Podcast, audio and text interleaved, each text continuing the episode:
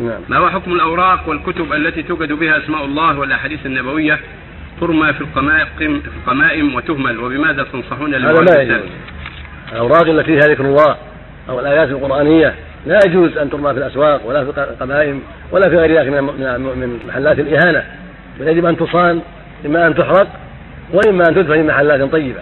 ولا يجوز لمن رآها يقرها بل من رآها الواجب أن يأخذها حتى يدفنها في محل طيب أو يجعلها في محل طيب أو يحرقها أما تركها في الأسواق توطأ أو في القبائل والعياذ بالله هذا منكر لا يجوز. نسأل الله العافية.